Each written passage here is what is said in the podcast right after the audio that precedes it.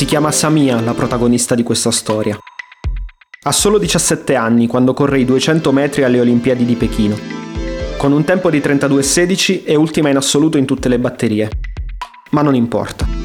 Quello che importa è che Samia Yusuf Omar, nata a Mogadiscio da una fruttivendola e orfana di padre, cresciuta nella Somalia martoriata dalla guerra civile, dal fondamentalismo, dal disinteresse della comunità internazionale, è su quella pista. Quello che conta è che ha realizzato il suo sogno.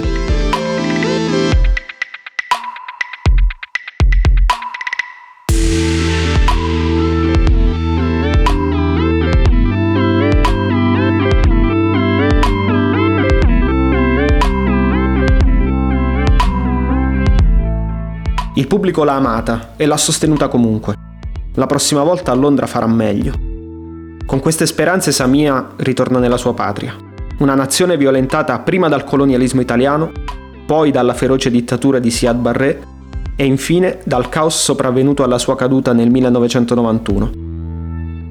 Torna ad allenarsi per le strade squassate dai colpi di mortaio, con addosso abiti scuri e pesanti, affinché gli uomini appartenenti alle milizie al-Shabaab non si accorgano della sua presenza. In pochi conoscono la sua condizione di atleta olimpica. Quasi nessuno l'ha vista in televisione. Samia continuò a correre per tre anni, sempre alla ricerca di un allenatore per Londra, ma in Somalia è praticamente impossibile trovare qualcuno che si assume il rischio di preparare una donna alle competizioni olimpiche. Per questo decide di andarsene da Mogadiscio e di raggiungere l'Europa. Come tanti altri connazionali, come tanti altri africani, come tanti altri uomini e donne, sarà una clandestina.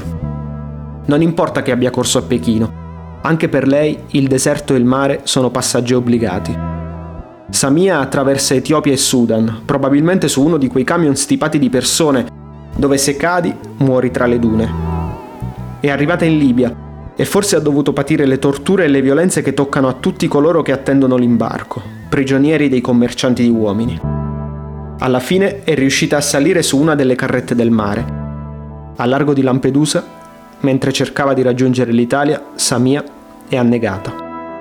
Questa storia l'hanno già raccontata in molti, perché tra i disperati che cercano di arrivare in Europa non capita tutti i giorni che ci sia un'atleta olimpica. Ma attenzione, su quel barcone Samia non era l'unica a correre e non essere arrivata a destinazione.